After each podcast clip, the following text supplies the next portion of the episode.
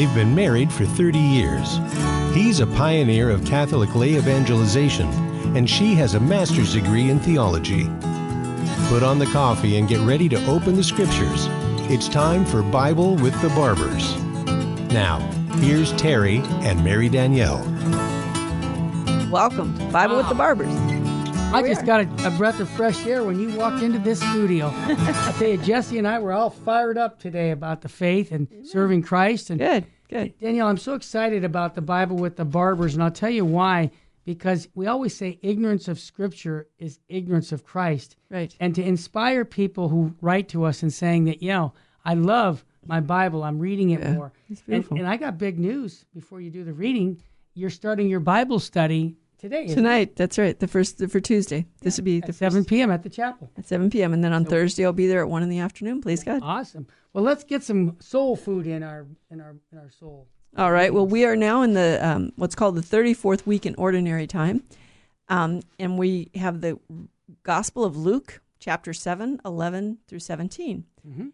Jesus journeyed to the city called Nain, and his disciples and a large crowd accompanied him. As he drew near to the gate of the city, a man who had died was being carried out, the only son of his mother, and she was a widow. A large crowd from the city was with her.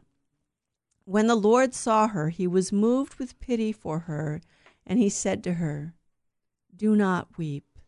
He stepped forward and touched the coffin. At this, the bearers halted. And he said, Young man, I tell you, arise. The dead man sat up and began to speak. And Jesus gave him to his mother.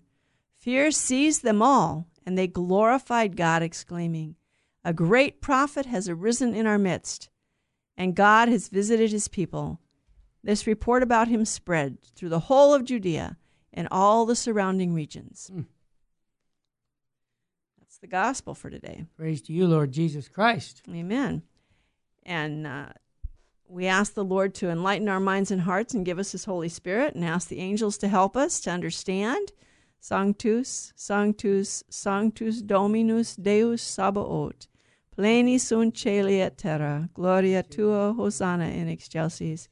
Benedictus qui venit in nomine Domini, Hosanna in excelsis. Part of the role of our guardian angel is to enlighten us to um, uh, about the things of God. He knows a lot about them. So Jesus is there. He's approaching this village, and they're carrying out a man who died. They're going to bury this man. So he's been dead for a little while, Yeah. a couple days. He's been dead for a few days. They had to wait a certain number of days before they could bury him. And Jesus sees this is the only son of a widowed mother, and he has compassion on her. And he stops the people who are carrying the coffin, and he addresses the, the dead man and says, I tell you, arise. Mhm. And the dead man gets up and he gives him back to his mother. Yep. Well, the Lord has the power over life and death, doesn't he? Yep. And so he can give life back to the dead.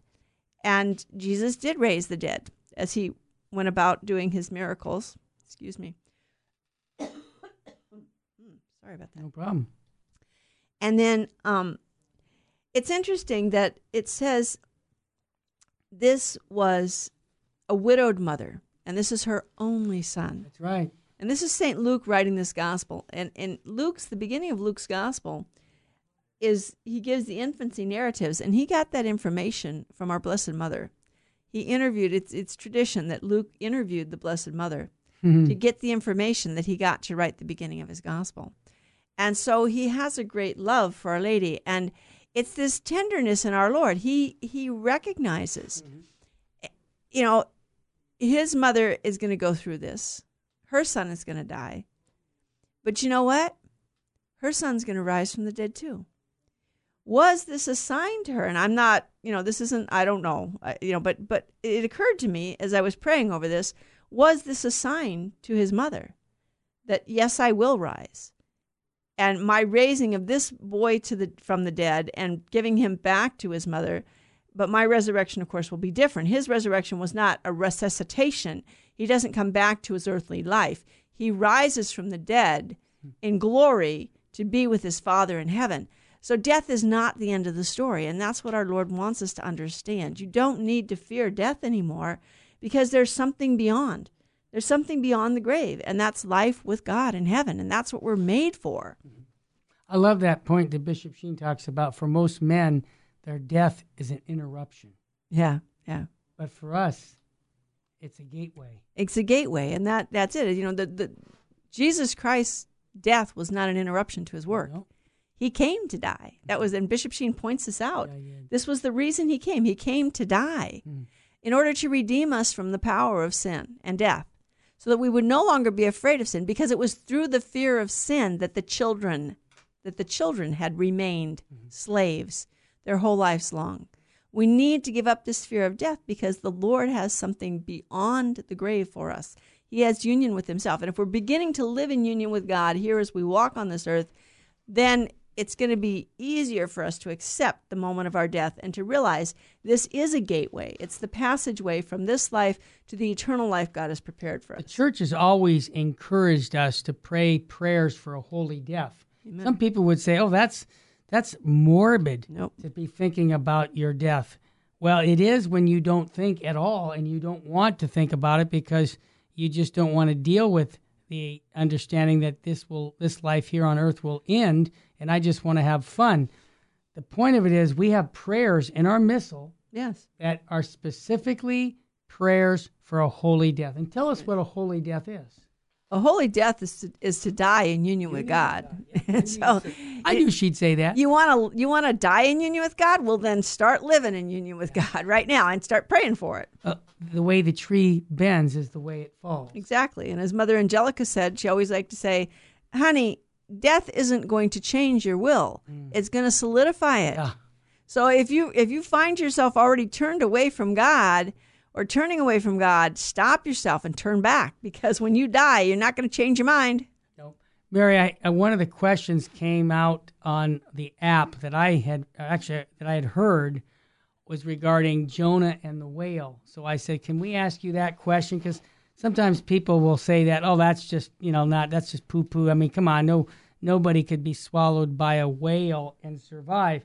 Well, I want to tell the fun story that Bishop Sheen had back about 40 years ago at UCLA, right? That in our backyard. story, yeah. Yeah, and he was giving a presentation in 1972 to the students, and everything was going fine. It was the time for the Q and A, and one student in the back says, "Yes, uh, I have a question." Yeah, yeah. What can I do for you? He says, "Well, you talked about Jonah and the whale. I want to know how Jonah survived in the belly of a whale for three days." And uh, Bishop Sheen gave a very profound answer. He says, I haven't the foggiest idea, but when I get to heaven, I'll ask him. and the gentleman in the audience says, And what happens if he's not in heaven?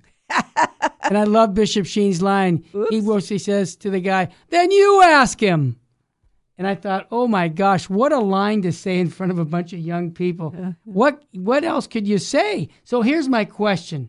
That's just a story that took place 40 years ago at UCLA. But you know, I want to understand the question regarding the Bible. How do we interpret these stories like Jonah and the whale? Well, what's interesting is, and and Terry told me he was going to ask this question here today because you know it's been on people's minds. So I went back to some of the books that I studied when I was um, in my studies. One was on um, interpreting the prophetic word, an introduction to the prophets, and another one is Handbook of the Prophets.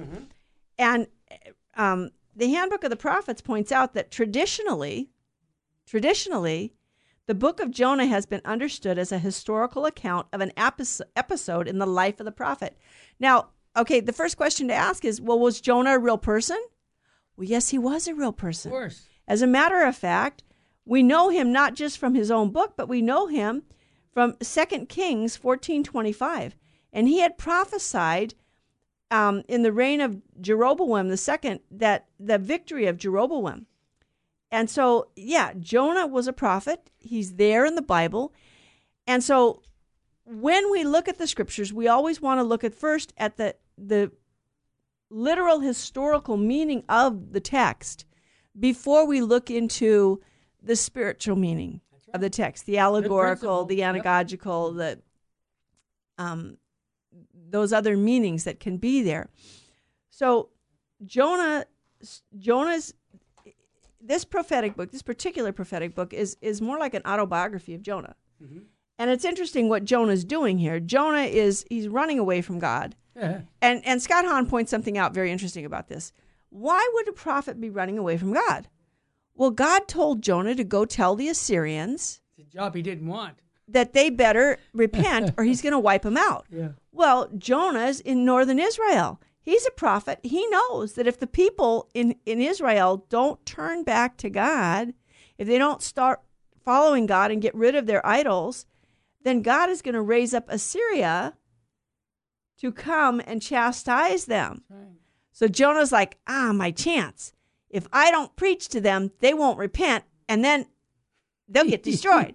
Okay. Well, I like that. Yeah, you know, it's like, is isn't that the way we think? You know, okay, God, come on and kill all the bad guys. You Yeah. know, it's like, honey, uh, you sure you're not one of them? If I wipe out all the bad guys, are you sure you're not going to be in that bunch? So Jonah is a real prophet. He was a real. He's a real historical person, and he's telling about his particular walk with the Lord. He was asked to do something very difficult. He's asked to go outside of Israel and prophesy to a pagan nation that they need to repent of their sins, and if they don't, they'll be destroyed. And yet Jonah, as a Jew, doesn't really want that pagan nation to survive. He doesn't. He's not thinking with the mind of God yet. Yeah. And so he's going to try and run away. So we'll have to come back and see what happens. I just want to remind everybody the Spiritual Warfare Conference is coming up on the 11th of January.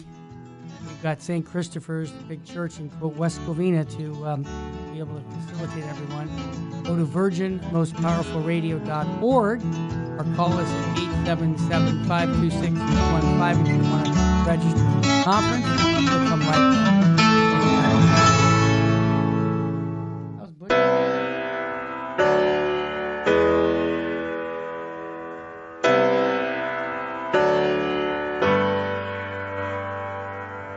Welcome to our January 11th, 2020 Spiritual Warfare Conference. Every year without fail, this is our most popular, well attended event. This year's Spiritual Warfare Conference will host Adam Blai, a Catholic demonologist and an auxiliary member of the International Association of Exorcists, along with Dr. Luis Sandoval, a psychiatrist who's part of the Healing, Deliverance, and Exorcism team for the Diocese of Orange. These two gentlemen bring tons of experience and expertise in the area of spiritual warfare. This is going to be a high information Catholic seminar. I'll be there as well, sharing some riveting stories on the diabolical and liberation found through Jesus Christ from my best selling book, The Devil in the City of Angels. Mark your calendars, come and join us, and meet other radio hosts from Jesus 911. Contrary to popular belief, spiritual warfare is not demon centered, it's Christ centered. Come join us and learn how to armor up and fight the good fight of faith. Catholics, wake up. Don't hit the snooze button. Join us at St. Christopher Catholic Church, 629 South Glendora Avenue, West Covina, California, on January 11, 2020. See you then. Strength and honor in Jesus' name.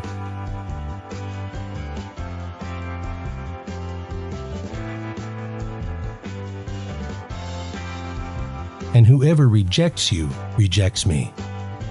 According to St. Boniface, in her voyage across the ocean of this world, the Church is like a great ship being pounded by the waves of life's different stresses.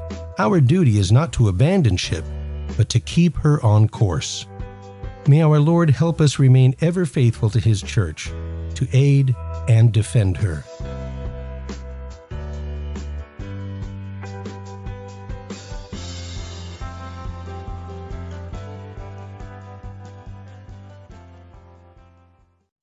Buying or selling your home or your business property? This is Terry Barber. Real Estate for Life underwrites the Terry and Jesse Show.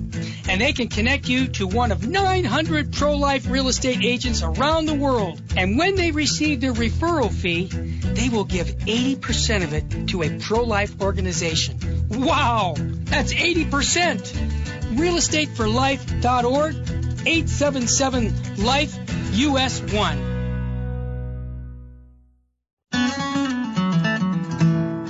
Now back to Bible with the Barbers.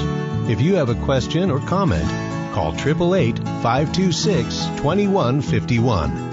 Here's Terry and Mary Danielle. So here we are, Bible with the Barbers, and we're talking about Jonah. And we already established that uh, traditionally this book has been considered historical. And the deal is, we say traditionally because modern scholars take a lot of exception to tradition. Yep. They don't always accept the traditional view. And one of the major problems in our modern world with modern scholars is they try to explain away anything supernatural in the scriptures. They try to say that, oh no, and this is what they try to say about Jonah there's too many um, fanciful things happening in this story for it to be, oh, historical fact. Well, do we believe that God can intervene in human history? Oh, yeah. And what do we believe about the scriptures? Do we really believe that the scripture is the word of God?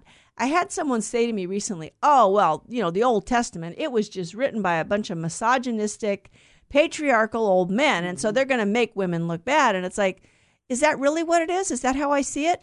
Well, then I've just made it the word of men. But the church teaches me that the scripture really is God's word. And as a matter of fact, the church teaches me the Holy Spirit is the primary author of scripture.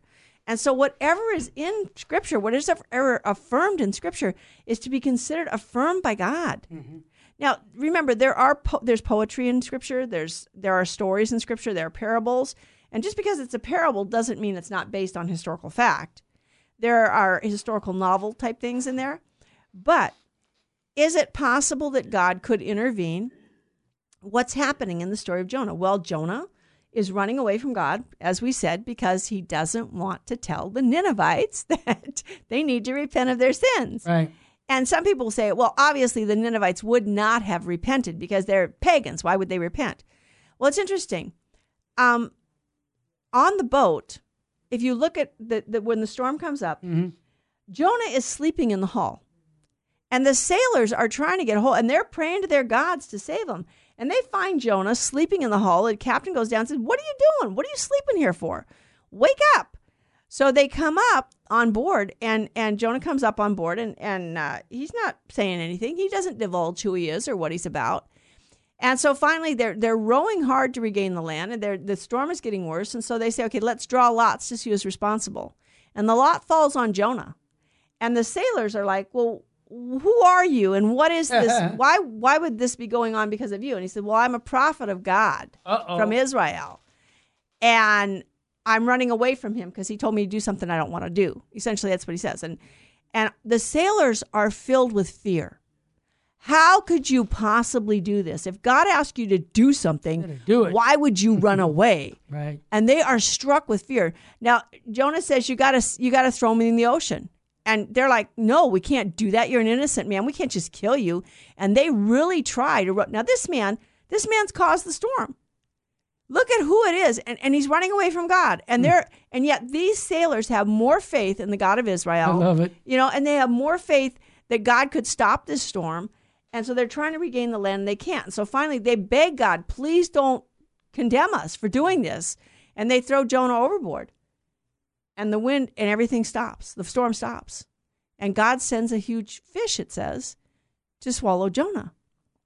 Well, first of all, there are fish that are big enough to swallow a man. Mm-hmm. And and second of all, God can intervene. I the church has always said this and we know it. The miracles, you know, miracles still happen today. Oh yeah. Many miracles happen every day. We don't always see them. And so Jonah's been thrown overboard and he gets swallowed by the fish. Mm-hmm. Now the sailors sail on and they're actually rejoicing in the God of Israel because they've seen a, a, demonstration of his power. God is absolutely omnipotent, he has absolute sovereignty over everything in creation. Absolute sovereignty over everything in creation. And so Jonah's been thrown overboard, and now Jonah is begging for mercy because he's been swallowed by the fish. Yep. And God could protect him.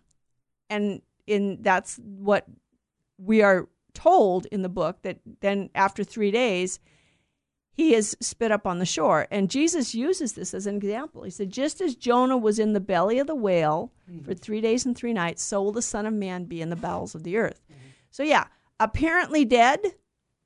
And and and then it spit up by the whale on the third day, just as Jesus is really dead, and he rises from the dead. And so, yes, it's absolutely possible that this is literally historically true. Mary, it's documented in Catholicism and Fundamentalism by Karl Keating, 1988.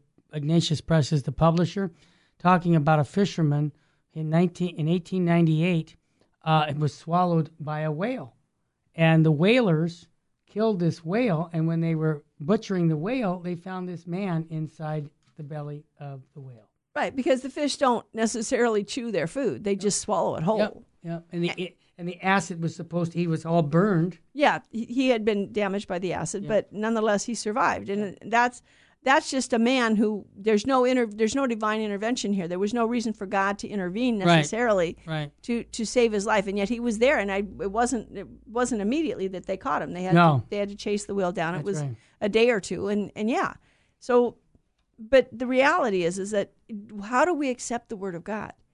And are we trying to say that anything in the scriptures that looks like it's supernatural, um, well, we have to just reject that?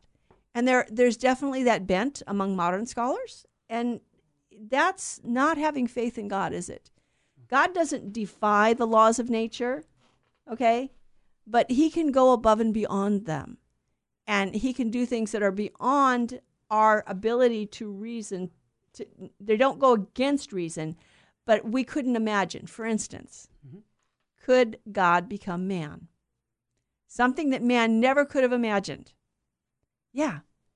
Could God, someone rise from the dead? Yeah.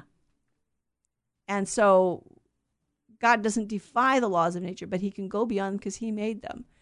And so we, we know that there are miracles. We know that um, since the beginning there have been miracles. what I've noticed, they poo poo these miracles that take place. All these modern theologians, I mean, I hear them uh, on other Catholic radio stations saying just the opposite of what you just said. And that's why I wanted to tell our listeners that, you know, this is not Mary's personal opinion or my opinion. This is what the church's teachings throughout the centuries have understood Scripture to be. And so I just think it's important that we see not just you know today, but we see the perennial teachings. we need to not lose the tradition.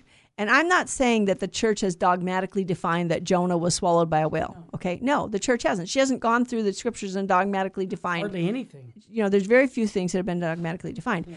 But that that the scriptures, that the scriptures are God's word, and that the Holy Spirit is the primary author, and so whatever is affirmed in scriptures is affirmed by God. Yeah, the church does teach that, and we again, you have to understand the genre. What mm. is the the type of literature there? But the tradition of the church, the, the fathers of the church, the doctors of the church, have traditionally accepted Jonah as historical. Okay, so it's a it's a it's a historical book. It's part of his autobiography. So that's that's the take I take on it. I'm not I'm not one to um, join with other modern scholars who say that anything supernatural in Scripture needs to be to be explained away, because I do believe that God does intervene every day in our lives, I joke with my wife and I say she's not into novelties. and I'm not. No, you're really not. Believe me, I don't come up with a lot of new ideas. I, I borrow ideas from the That's saints, the doctors of the church, oh, the documents of the church, Mm-hmm. you know, read the council documents, read the catechism. Hey, it's great stuff, you know. Go out there, you really want to wow people? Go out there and start quoting this stuff, you know. It's Thank beautiful. you for that answer. Yeah. It was long winded, but it was well needed. And you know, Mary, that's the interesting thing about a lot of these questions. They're not just just one or two word answers. Yeah. There's a big uh, explanation that Right. where the church has been thinking about these things for 2,000 years. Thinking about uh, how old our church is. It's really beautiful. I, I, I get a kind of a bang out of people who say, well, if this book wasn't published before, I mean, after 1960, and before 1965, they probably didn't have anything good to say. I've heard that as a, as a young man. I'm like, are you kidding me? Are you telling me the fathers of the church, the saints, you're leaving out, you know, two uh, almost two thousand years of history of the Catholic Church?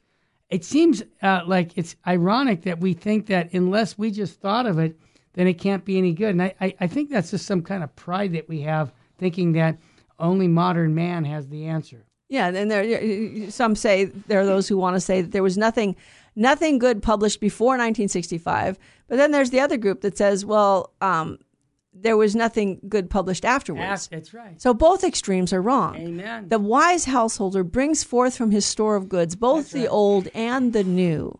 And but the new doesn't contradict the old. It doesn't do away with it. That the church has always taught that the scripture is the word of God, that still stands.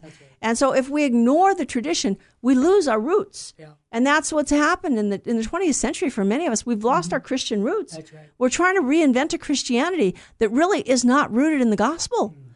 You know, people are looking for oh they, they they they have three Christs now. You have the the Jesus of history and the Christ of the gospels and and the Christ of faith and it's like We've heard that. what? Um, no, they're all the same. the Gospels and the church unhesitatingly affirms the historicity of the Gospels. So the Jesus we meet in the Gospels is the Jesus who walked in Nazareth in the I want to century. recommend something. Dr. Scott Hahn did a series, Can You Trust the Bible? Yes, absolutely. And that's part of the best of Scott Hahn on an MP3 disc. And it's a bunch of, I mean, it's 30 hours of Scott Hahn teaching you about the Bible. So if you want to get a copy of that, I, I ask for at least a $25 donation. Just call 877 526 215. It's called The Best of Scott Hahn's MP3. You also get a $20 DVD of his conversion story. Share that with your friends. Why do I say that? Because that's about seven and a half hours of a class he taught. Yeah. Can you imagine that? That long explaining what the church teaches about the inerrancy of Scripture, something that for most, unfortunately, and I've been told this for the last 30 years from priests, we weren't taught that in the seminary. Thank Right. you. That really opened my mind. Yeah, yeah. So we really, we really need to get the teaching of the church out there, and this is why it's important to read the documents of the church, and don't just read what somebody said about them. It's like the saints. Don't just read what somebody says about the saints. Read the writings of the saints. Don't just read what somebody says about Scripture. Read the Scripture. Hmm. It is the living Word of God. And so is the word of God. By the way, faith is faith is a gift. If you want it, ask for it. You know, that God exists is not an article of faith. You can know that by the unaided light of your reason. It's reasonable to believe in the existence of God because it's a self-evident truth. Nothing can create itself. There had to be someone in the beginning who existed independent. So if there's a creation, there had to be a creator. God is the creator. And oh. that's, yeah, but that God is a Trinity, now that's an article of faith. There you go. That God became man, that's an article of faith, you know? I like what Jesse has said for years. There's no expiration date on that book, the Bible. There's, there's no expiration date. So it is true today, tomorrow, yesterday, Forever. forever. And you know, that's really reassuring as a Catholic to know that this is God's word. Amen. Amen. And we'll be right back with more on the Bible with the Barbers, and we're working on the Acts of the Apostles. We're all the way up to chapter 19. Wow, open up that Bible. So I'm so glad you Acts joined us. chapter 19. There you go. Right back with much more. Bible with the Barbers. Thanks for joining us.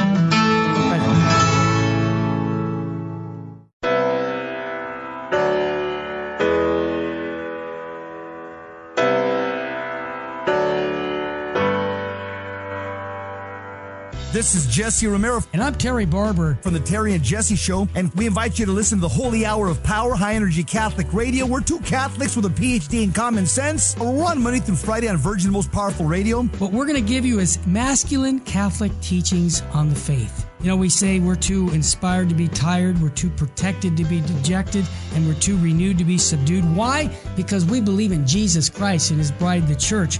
And we will take each issue of the day and show you how the Catholic Church has the answer for our culture. What we really do is bring men back into the Catholic Church, which is about time to do.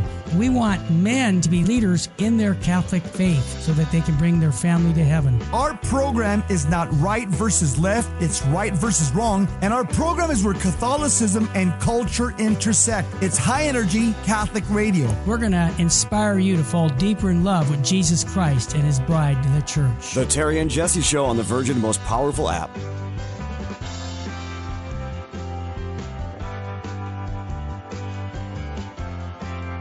I want to take this opportunity to let you, our listeners, know about an event being held here at the Sacred Heart Chapel in Covina. We will be celebrating the feast of St. Michael the Archangel on September 28th, 2019, beginning at 9 o'clock with Mass in the morning and talks to follow. Ruben Nava and myself will be speaking, so come and hear us talk about St. Michael and Our Lady. Come join us, and we'll see you there.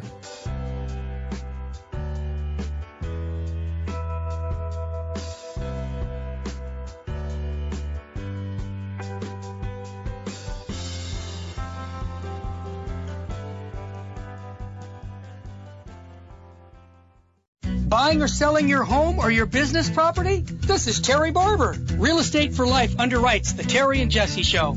And they can connect you to one of 900 pro life real estate agents around the world. And when they receive their referral fee, they will give 80% of it to a pro life organization. Wow! That's 80%! realestateforlife.org 877 Life US 1.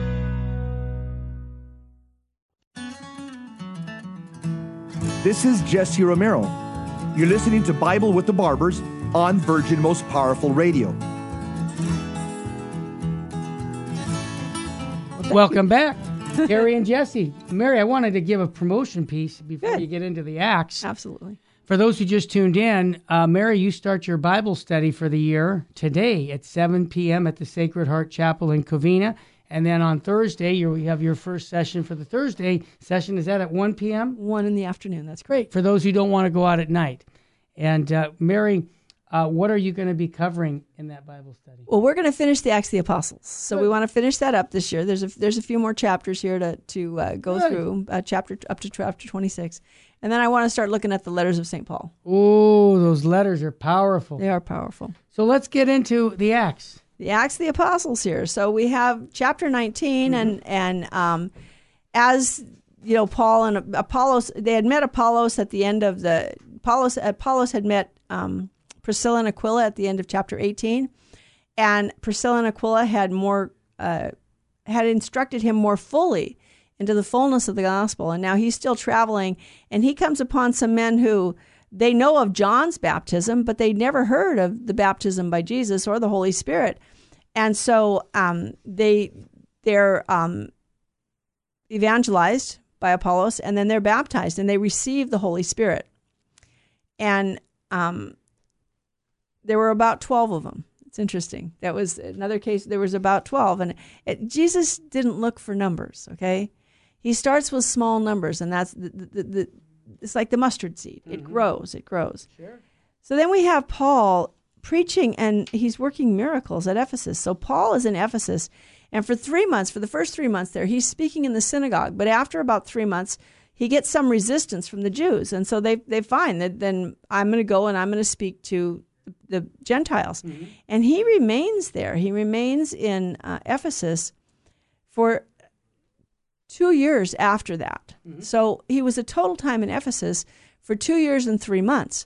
What's interesting about that is Paul, when he departs there, he references his three years in Ephesus. And for the people of that time, because he spent two years and three months in Ephesus, that's three years because he spent part of the third year there. There you go. But in chat, you know, 11, people oftentimes ask Catholics about relics and why, where do you get this practice of relics? And well, in Acts 19, verse 12, actually, it says that, well, in, I'll start with 11. And God did extraordinary miracles by the hands of Paul. And who's doing the miracles? God. This isn't Paul doing miracles, but God is working and Paul allows God to work in and through him to do his work. And then it says, so that handkerchiefs or aprons were carried away from Paul's body to the sick, and diseases left them, and evil spirits came out of them. Amazing. So from the very beginning, the church, Yeah. re- the church, how do you say it?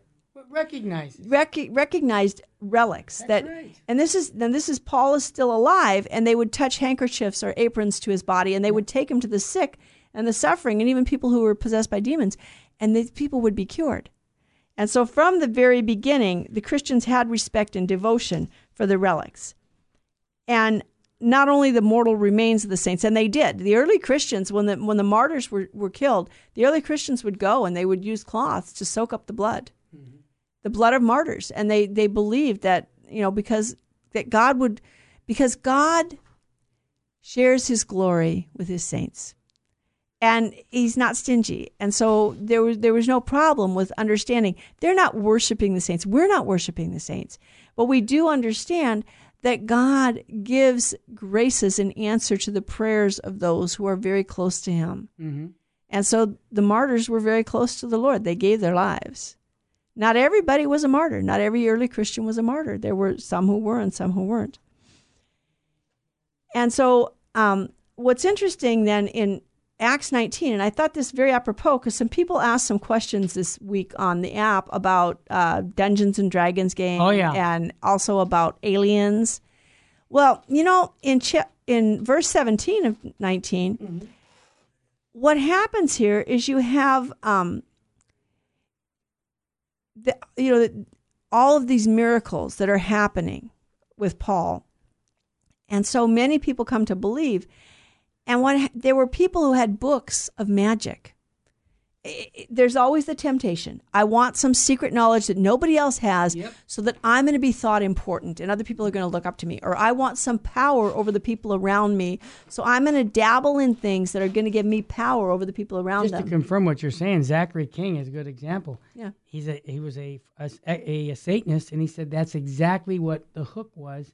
I want power. I want control. yeah. So this has been going on for thousands of years. And and so these people had books of magic. And what's interesting is some people were trying to say that, you know, well, this is just magic, what Paul was doing. Well, was it just magic? The gospel clearly condemns the use of magic. The mm-hmm. Bible condemns it. And so what happens here, a number of those who practice magic arts had, prac- had practiced magic arts before their conversion, bring their books together and burn them in the sight of all and they counted the value of them to be found, and it came to 50,000 pieces of silver. Wow. That's what it says here 50,000 pieces of silver. Wow. Now, some people say, well, you know, if I can get a little monetary gain, I mean, so what? How I do it, you know? And it's these people took books that were valued to 50,000 pieces of silver and destroyed them. That means they, they gave it all away. Why? Because they found something more valuable. Mm. Do we understand the value of the gospel? Do we understand the value of a relationship with our Lord and Savior Jesus Christ and with the Father and the Holy Spirit? Do we understand that God is calling us to union with Himself and that the things of this earth can hold us back from that? That we can get entrapped and enmeshed in things that are legitimate. This is magic isn't legitimate because if it's a tied to the occult and then then you're dealing with the demonic. But there are legitimate things too that can hold us Well, we back. could talk about sports. We can talk Yeah. about entertainment. If we go to extremes, Right. it takes us away. And that's it. You know, these Dungeons and Dragons games. People say, "Well, it's just entertainment." Well, is it really? Well, actually, the Dungeons and Dragons isn't just entertainment. There's occult practices in it, and you have witches and wizards and druids, and you have to kill people, and you have to. And you, that's not the gospel, honey. The, the gospel. Jesus Christ never said you have to go out and kill people if they don't believe the gospel. He said, if you preach the gospel and they refuse it, shake the dust of their town from your feet. Mm. Let God take care of it. God will sort it all out in the end. The wheat and tares grow together in the mm. field. So no, it's not up for us to to go out and kill people and and if you're playing games that do this kind of stuff that have occult practices in them, know that you are in very dangerous territory and you may already be somewhat enmeshed in the power of the enemy. The enemy who wants to destroy you for all eternity. And yes, hell is eternal. There's no end to it. The four last things death, judgment, heaven, and hell. Heaven is eternal, hell is eternal. That's the teachings of the church. That's not my opinion. And that's I'm not trying to give my opinion. It's it's we want to be faithful to what the church teaches. So these people brought their books of magic and they had them destroyed. And we we want to pray for fear of the Lord. Now, fear of the Lord isn't um, I think God is a big ogre who's standing over me with a stick and he's waiting for me to make a mistake so he can beat me up. Fear of the Lord is beginning of wisdom. Why? Because the fear of the Lord is the desire to please God. I have a father who loves me and I want to praise him and I want to do what he desires me to do. So obedience to God is the offering that I give. All right. And reverence towards God and the fear of offending him mm-hmm. is what fear of the Lord is. It's this reverence for God and this desire to please him. Mm-hmm. And yeah, a fear of offending. If you love someone, you don't want to offend them. No. You try really hard not to. Okay. So the Christians who became the people who became Christian who had been pagans and had been practicing magic to get control over other people or have people look up to them, they realized that no, this is bad. We need to give this all up. And Jose Maria Escrivá in Christ is Passing By writes, "We Christians have a commitment to commitment of love to the call of divine grace, which we have freely accepted, an obligation which urges us to fight tenaciously. Tenaciously, are we fighting against? If I don't know that I'm in a battle for my soul, I'm probably losing it. Are we fighting against evil? Are we fighting against the tendencies in us that take us away from God, that make us selfish and self centered? We need to fight them. We know that we are as weak as anyone else in the world, but we cannot forget that if we use the resources available to us, we will become salt and light and leaven to the world. We will be the consolation of God. We're supposed to be the living presence of God in the world. But we can't do that if we keep dabbling in things that aren't of God. We don't you don't want to play games, and I mean literally, you know, games, board games, the Ouija board, the, the Dungeons and Dragons, mm-hmm. That have occult attachments to them, or that that encourage you. Even even the video games that are violence and focused on violence and focused on I'm going to win by killing all my enemies. This isn't what Jesus did. Jesus laid down his life to win his enemies, to get forgiveness for them. Is that what you know? It's like Jonah. It's like, yeah, guy, go kill all the bad guys, quick, quick, quick. And, and it's like, no, Jonah. God wants to convert all the bad guys, and just us too. No, my child. God wants, you know, God saying to us, no, my child, I want the bad guys converted. Are you praying for their conversion? You know, somebody asked me, why are all these bad people living so long? Well, according to what you know the, the saints teach us yeah. and what the bible teaches us god adds days and years to the life of the sinner that he might repent so if if someone's doing a lot of evil and they're still living, it's because God's waiting for them to repent. Are we praying for their repentance? We need to pray for the conversion of sinners. Myself first. you know? But remember, we're all in this together. It's like Bishop Sheen said, gentlemen to the prisoners when he was asked to preach to the prisoners. Mm. Gentlemen, there's only one difference between you and I. You got caught and I didn't. We're all sinners. So the people repented of their um, they're having practiced magic. They acknowledged that it's um, wasn't a good thing to do, and they burned their books. And just before that, this is what got the people to burn their books. I'd forgotten just one little part here. Um, after the thing about the relics, was that uh, there were some. Oops, we're going to have to do this after the break. I hear uh, that music. Woo! We got an interesting story coming back. Oh so yeah, don't go Get away. Yourself a cup of coffee, some tea. You're going to like it. And uh, I just want to remind you if you like to pass on the podcast, any of the shows, podcast on Virgin Most Powerful Radio.org, tell your friends about Virgin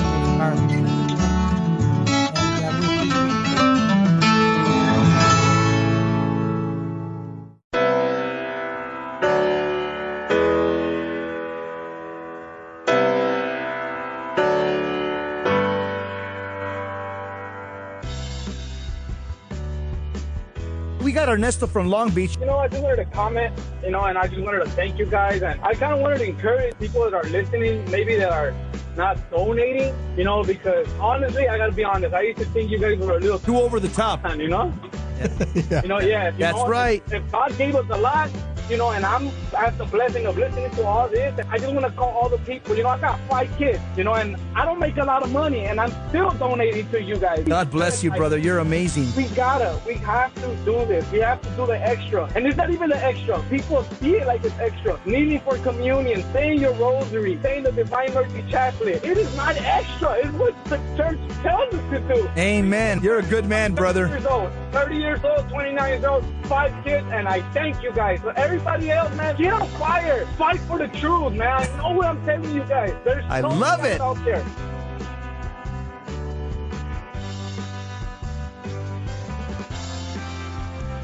I tell you, her many sins have been forgiven her, because she has been shown great love.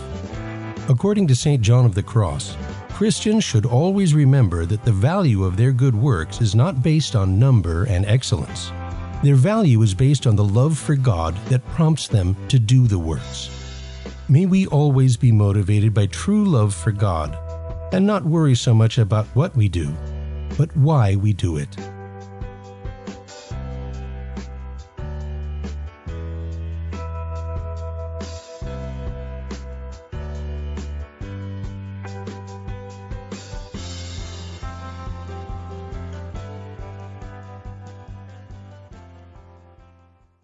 Buying or selling your home or your business property? This is Terry Barber. Real Estate for Life underwrites the Terry and Jesse Show.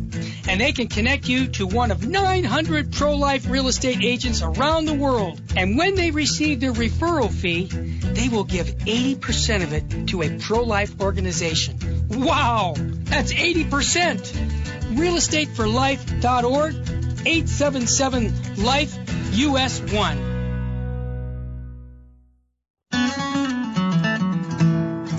Now back to Bible with the Barbers. If you have a question or comment, call 888 526 2151. Here's Terry and Mary Danielle. Terry stepped out, but I'm still here. And uh, they say time flies when you're having a good time. We must be having a good time. This is our last segment here today. And I wanted to go back, just back up a little bit, back to Acts um, 1913 what put the fear of the Lord in the, the people there in Ephesus so that they brought all their magic books and burned them, those who had come to be believers? Well, there were some itinerant Jewish exorcists who actually practiced magic, and that's how they did their, their exorcisms. And so they they went around and they would do exorcisms, and um, they would say things like, "I adjure you by Jesus, whom Paul preaches." And it was interesting because there were there were seven sons of a Jewish high priest named Sceva, and they were doing this. They were going around doing this, and they came upon a man who was possessed, and they said this to him: "I adjure you by the by the Jesus whom Paul preaches, you know, to, to leave this man." And what does the demon say to them? Jesus I know, and Paul I know, but who are you? And the man in whom the evil spirit was leaped on them, mastered all of them, overpowered them, so that they fled out of the house naked and wounded. Well, what do we have here? We have seven men being overpowered by one man. Okay, the one man didn't have the capacity, naturally speaking, to overwhelm seven men. But you see, the demons are very strong because they're angelic creatures. And so when a human being shows this supernatural powers, this is this is one of the signs of demonic possession that they have supernatural strength. So he um the other thing though is these these Jewish itinerant preachers, they weren't preaching Jesus Christ. They weren't saying this because they believed in the power of the name of the Lord Jesus. They were doing it to get people to look at them and give them money or give them position or um, honor. So they weren't sincere in their heart and their belief in the Lord Jesus. And so it's not about, Paul isn't going out and trying to get people's attention. Paul's trying to preach the Lord Jesus Christ. And this is as Christians. And you know what? We can start out with good motives and go bad at any moment. So we need to make sure we examine our motives because we can start a good work and then in the course of that good work we start looking more at ourselves and we're not seeing the Lord Jesus anymore and it's no longer about the Lord it's about us and we have a problem there so this is the incident the, these seven men being overpowered by one possessed man and then the, all seven of them getting beaten up and having to run out of the house naked. Well, everybody in Ephesus heard about it, and so all the people who had books of magic, they said, wait a minute, let's get rid of this stuff. This stuff is bad. And yeah, you know that we might get ourselves in trouble. We might get beat up like that. So they brought their all their books, and um, Paul then decides that he's going to go back through Macedonia and Achaia, and and then back to Jerusalem, and eventually to Rome. And in the meantime, there are some silversmiths in Ephesus. Now, Ephesus was a pagan city. They had a temple there to Aphrodite, who is Diana, the Roman goddess Diana, a pagan goddess. And the, what would happen is these men made little silver statues, and they made quite a bit of money off of it because they had orgies at the temple of Aphrodite, sexual orgies, and they did they committed debauchery, which, by the way, this is degrading to the human person. It, it's offensive to God and it degrades. The immoral man sins against his own body. So, all of you out there who are addicted to pornography or um, to sex, you're sinning against yourself. You're hurting yourself. You're degrading yourself as human beings. We need to beg God for the grace to co- overcome these things. And it begins with confession to humbly and sincerely tell the Lord, I've done these things and now I'm trapped in it, Lord. I need your grace to break free. And don't give up. No matter how long or how hard you have to struggle, don't give up. The Lord is with you. He wants to free you from sin. He came to free us all from sin, and He wants to free us all from sin. So continue your fight. And so these men, these artisans in Ephesus, who are afraid they were going to lose money because it's like, well, Paul is preaching, uh, you know, living a chaste life, living a sober life, an alert life, giving up magic. Um, wait a minute, he's going to cut in on our business, you know? So what are they more worried about? Economic security. By the way, just on the note in our in our political arena, we as Christians are supposed to bring Christ in the lay people. Lay Christians are supposed to bring Christ into the political arena. Are we doing our politics based on economics? I want the candidate who's going to give me the best economic result?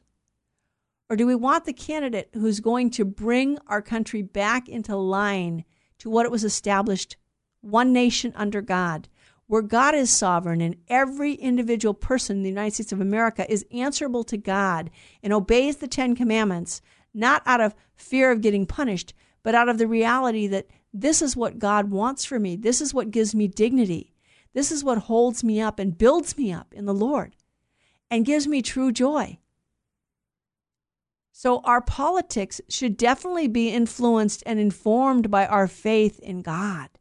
And if we can separate our faith in God from our politics, we have a problem because we're not living a human life anymore. We are living a schizophrenia. To say that I'm a Catholic, but I don't have to have I don't have to oppose abortion and I don't have to oppose immorality and public debauchery. No, honey, that doesn't work that way for any of us. I have to oppose sin in myself and then I have to help others oppose it. And you know what? The people of the United States of America never voted to approve abortion. It was the Supreme Court that legalized abortion through all nine months of pregnancy. That was seven people. And it wasn't all seven of them, it wasn't a unanimous vote. So, no, the people didn't vote it in. Women don't want to kill their children. Please don't put them in a position where they feel like they're forced to. How could you be so inconsiderate and so degrading toward any woman that you would want to do that to her? And I understand there's lots of circumstances out there and there's a lot of hurt people, but killing children is not going to help make a better society. Killing anybody doesn't make help a better society. We have a right to protect ourselves and we have a right to put criminals in jail and keep them incarcerated. But we don't have a right to kill innocent, defenseless human beings. And to do so, actually, what happens is then the woman is traumatized because her child has been killed. So she has to bear that the rest of her life and she will never forget. And, and not only that, the father of the child was let off scot free. He has no responsibility. So you're saying to the world, you're saying to our young people, the way to take care of your responsibilities is to just destroy them. So you went out and you were irresponsible with your body and you got pregnant or you got someone else pregnant and now you're going to kill the child. Well, honey, it wasn't the child. The child didn't do anything wrong. So let's let's take to heart the words of the gospel and the reality that you know what God gives us the grace to bear these things and he gives us the grace to live the hardships. He came to live them with us. Jesus Christ really became man. But let's not give ourselves over to debauchery. That's what the people of Ephesus did. They were giving themselves over to debauchery and then there were men like the artisans who were profiting greatly by the debauchery of the people. And you know what? It's still there in our world, isn't it? There are a lot of people who profit greatly from killing innocent children and from making women slaves through promoting promiscuity and um, free sex and um, prostitution. Oh, so they call it a noble profession. What's noble about a woman not having any dignity? Her only worth is in the money that she's paid. That's not noble. What's noble is to be the child of God we were called to be, to be the image and likeness of God that we were made to be. And so that's what the gospel does. It gives us the freedom to do this. So these artisans try to cause a riot here in, in Ephesus, and they're trying to make trouble for Paul and for the, the, the Christians. but the magistrate is is a, a level-headed man, and he says, "Look, guys, what's going to happen is you're going to get in trouble for causing a, a, public riot for no reason. So you know, if you if you silversmiths have a, a complaint, you need to bring it to the court and have a reasonable hearing, not just create a public riot." And the lesson is true for us. Remember, everything that's in the scripture applies to us today. So, in our world, we're living in a world that's very much like Ephesus and Corinth, where people are saying, oh, we can do whatever we want with our bodies and it doesn't matter. By the way, um, when a woman is pregnant, the baby is not part of her body. And biologically speaking, the, um, the body itself, if a woman doesn't get the proper nutrition during pregnancy, enough to, to support the life of the child, her body, while she's pregnant, will take nutrition from the woman, from her stores. It will take the nutrition that the baby needs and it, it feeds the baby first. So, for the body, for the woman's body, the woman's body is saying the child is the priority. Because women are bearers of the mystery of life and they have a great dignity in bearing the mystery of life. And they love deeply because they carry this child in secret and the child grows and they nourish it and they cherish it. So don't destroy our womanhood. Don't take our womanhood away from us. Don't take away this mystery of bearing the, the mystery of life. Reverence it as a mystery. And you men out there, you take responsibility for the children you've fathered. Stop fathering children irresponsibly. Take responsibility. Pray for the women that you've gotten pregnant. Do penance for whatever fornication or adultery you've committed. And get down on your knees and beg God for mercy. These sins lead to further sins. And, and sin begets sin. So stop the cycle. Go to confession. Confess your sins. Don't be like these men in, in Ephesus. It's like, well, as long as I can profit off it, I don't care who it hurts. You know, I don't care that these people are committing debauchery and degrading themselves and they feel miserable. They come into Ephesus and they go to these pagan rituals and they're they go home miserable and horrible and oh yeah, it felt good for a moment in the flesh, but then we're not just flesh. We're creatures composed of body, soul, and spirit. We're a whole being. And you know, don't don't act dualistically. Well, what I do with my body is one thing and what I think with my mind is another. No, we're not extreme dualists. The mind and the body have to work together. So we want to live the word of God faithfully, but we need to ask God for help. And if you want the gift of faith, ask for it. All right? Ask for the gift of faith. It is a gift. And that God exists is not a gift of faith. You can know that from the, the use of your own human reason. It's reasonable to believe that God exists. That he's a trinity of persons, that his son became man, that's a gift of faith. Ask for it. Ask for the gift of faith. If you want to know the Lord Jesus, Lord Jesus, let me know you. Let me know your Father and the Holy Spirit. Help me to live the life you want me to live, Lord, and help me to be all that you want me to be, to live up to my dignity as a human person. If you want to get those CDs on the inerrancy of Scripture or that MP3 from Scott Hahn, 877 526 2151. And hopefully, we will be back again next week on Bible with the Barbers. And I begin my Bible study this evening here at Sacred Heart Chapel, 7 p.m. Look forward to seeing all of those of you who come. Thank you for listening. St. Faustina's Prayer for Priests. O my Jesus, I beg thee on behalf of the whole Church, grant it love and the light of thy Spirit, and give power to the words of priests so that hardened hearts might be brought to repentance and return to Thee, O Lord. Lord, give us holy priests. Thou thyself maintain them in holiness. O divine and great High Priest, may the power of Thy mercy accompany them everywhere and protect them from the devil's traps and snares, which are continually being set for the souls of priests. May the power of Thy mercy, O Lord, shatter and bring to naught all that might tarnish the sanctity of priests. For thou canst do all things. Amen. Virgin most powerful, pray for us.